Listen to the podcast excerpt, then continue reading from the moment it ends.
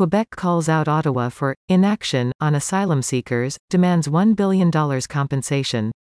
Three provincial ministers held a news conference on February 20 demanding that the federal government stop the arrival of would-be refugees in Quebec, and transfer those already in the province more equally across the country. They say Quebec, which has less than a quarter of the Canadian population, receives 55% of all asylum seekers.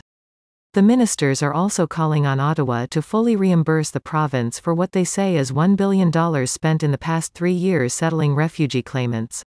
The February 20 news conference follows a series of public complaints by Quebec on the refugee issue, with the ministers saying the $150 million pledged so far by Ottawa to help the province house asylum seekers is not nearly enough.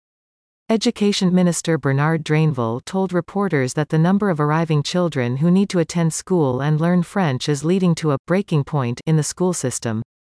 Quebec Immigration Minister Christine Frechette accuses Ottawa of inaction, and suggests there isn't a sense of urgency among federal officials to deal with the issue.